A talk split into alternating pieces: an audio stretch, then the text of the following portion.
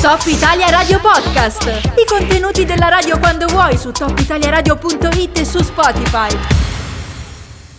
Io chiedo aiuto a Ezio Marlier, presidente delle guide alpine valdostane, perché deve darmi assolutamente una chiave di lettura per questo episodio. Intanto, buongiorno Ezio, ben trovato. Ciao Riccardo, buongiorno a te e a tutti i telespettatori. Ma io stavo raccontando un po' quello che è successo no? con questo noto alpinista nepalese che si chiama Nirmal Purja, lo pronuncio malissimo sicuramente, che è considerato il re degli 8000, che è stato insultato sui social perché eh, fotografato a 4500 metri sul Monte Rosa con le scarpe da ginnastica. Eh, e lui si è difeso dicendo guardate che io ho fatto tipo 32 volte gli 8000, cioè so quello che faccio quando vado in montagna. Eh, tu che idea ti sei fatto di questa vicenda? Ma più in generale direi anche un po' di questa, questa tendenza a parlare in continuazione, adesso sempre, tutti i giorni, di, di questo argomento della sicurezza in montagna.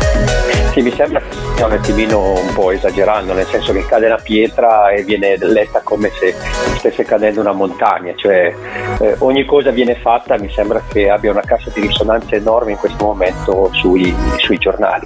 Di base eh, noi difendiamo la libertà di chiunque di fare montagna come gli pare piace. Noi da un punto di vista professionale, eh, quando facciamo un certo tipo di cose e affrontiamo i ghiacciai, abbiamo l'abitudine di metterci i ramponi e di legarci, ma questo se lui ha deciso di farla così direi che è una sua totale responsabilità e di conseguenza è una sua decisione che, mm, mm. che esula completamente dal giudizio degli altri. Poi sai, oggi sono tutti pronti a, esatto. ad essere dei grandi leoni da tastiera, no? oramai si parla tanto di questi leoni da tastiera. Sì. Eh, uno faccia un po' come gli pare piace, se non sul parapetto di un, eh, dire, di un, di un ponte gli puoi dire ascolta non buttarti, ma se decidi di attraversarlo così sarà poi anche cavoli suoi. No? Esatto. L'importante è che non metta a repentaglio la vita di nessun altro, se mettere a repentaglio la sua, la sua scelta, questa è un po' anche la sintesi dell'alpinismo, cioè mm. si è comunque in un ambiente dove puoi decidere di fare un po' come ti pare e piace, eh, assumiti la responsabilità di quello che fai, punto, basta, mm. senza star lì ad avere bollettini, bandierine o chissà che mm. cosa, o addirittura regolamentare una cosa che non si può regolamentare. Ecco. Quindi tu dici, è giusto dare dei consigli, dopodiché se la gente eh, vuole fare diversamente, no? vuole prendersi anche dei rischi in più, non è che uno può andare no, individualmente certo. da tutti, obbligarli a, a seguire i dettami che ci sono, insomma sono arcinoti. Ma in questo caso non pensi che magari lui, avendo anche molto seguito, essendo molto famoso, anche se in molti non l'avevano neanche riconosciuto, a dire il vero, eh, forse doveva dare un messaggio diverso, no? dire vabbè magari mi, mi faccio la foto mm, vestito in modo super sicuro, così passa anche un messaggio di sicurezza, oppure anche qui fa quello che gli pare ed è libero di farlo?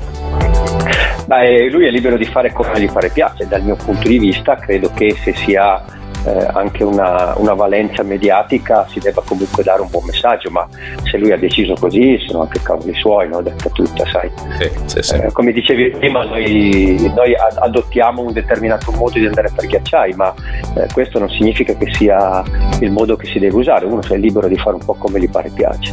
Senti, l'ultima battuta su, su, un'altra cosa, Ezio, siamo il 22 agosto, l'estate mm, non dico che volge al termine, ma sì, alla fine sì, quasi. Eh, dal vostro punto di vista come guida alpina com'è andata quest'estate? Come sta andando? Allora, penso che avete visto un pochettino cosa hanno detto i rifugisti, insomma, che hanno una perdita enorme per quanto riguarda il rifugio d'alta montagna, quindi diciamo i rifugi che poi fanno riferimento ai ghiacciai. Hanno avuto una perdita anche del 50% e questo evidentemente fa capo anche a noi, nel senso che se mm. noi non andiamo nei rifugi, se noi i nostri clienti non vogliono andare sui ghiacciai, è una cosa che anche noi abbiamo pagato molto molto profondamente. Credo che sia eh, dovuto anche alla, all'enorme brutta comunicazione che è stata fatta sulla montagna dopo, eh, dopo, la marmolada. Vedi, qualunque pietra cadesse sembrava che venisse giù la montagna, lo dimostra adesso le videos con la striscia bianca che c'è stata sopra, ma io continuo a ribadire che se le pietraie sono sotto le montagne da qualche parte queste pietre sono arrivate, non è che c'era, non è che l'hanno portate lì con la carriola, quindi eh, capisci che le pietre continueranno a cadere verso il basso, le montagne eh, sono montagne se ci sono le valli è perché eh, voglio dire sono state scavate da un qualche cosa piantiamola lì, insomma, sì, viviamo sì. la natura, prendiamola com'è, assoggettiamoci a quello che, che, ci viene un attimino sottoposto, cerchiamo di adeguarci alle, alle, alle situazioni, insomma, sì. piattiamola un po' lì di fare tutto sto casino, no? No, infatti poi poteva essere banalmente il pretesto per ascoltare di più i professionisti che mi pare n- non abbiano lesinato consigli, no? Sono state sconsigliate alcune vie, eh, insomma le, le guide alpine in primis sono state molto prudenti certo. in questo e basta, cioè chiuso lì. Poi come dici tu, la forza di gravità è sempre esistita, le frane anche, e, boh, non mi pare una, un fenomeno, anche se quest'anno c'è stato quell'episodio esatto. lì eh, che, che, che, così è diventato un'epidemia, sembra, no? Che adesso tutti i giorni debba succedere Bravissimo. qualcosa. Eh. Esatto, esatto, è proprio questo che secondo me, cioè noi ovviamente prendiamo, facciamo delle scelte e chiaramente facciamo queste scelte in riferimento ai nostri associati. Eh, se effettivamente queste nostre scelte vengono, prendere, vengono presi come esempi, essendo noi i primi eh, artefici no, del lavoro in montagna, eh, questo ben venga, ma continuo a ribadire che è solo il sindaco che può emettere un'ordinanza di consentire un divieto come è successo giustamente al Cervino per mettere in sicurezza la, la montagna.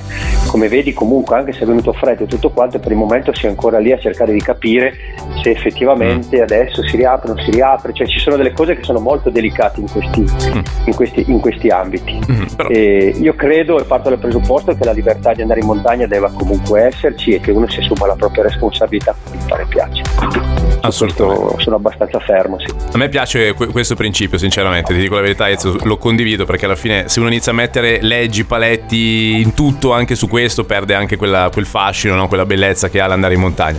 Eh, io ti ringrazio, Ezio, grazie per il tuo parere. Ma grazie a te, Riccardo. Buona giornata, Ezio Marley, presidente delle guide alpine valdostane. Top Italia Radio Podcast. I contenuti della radio quando vuoi su topitaliaradio.it e su Spotify.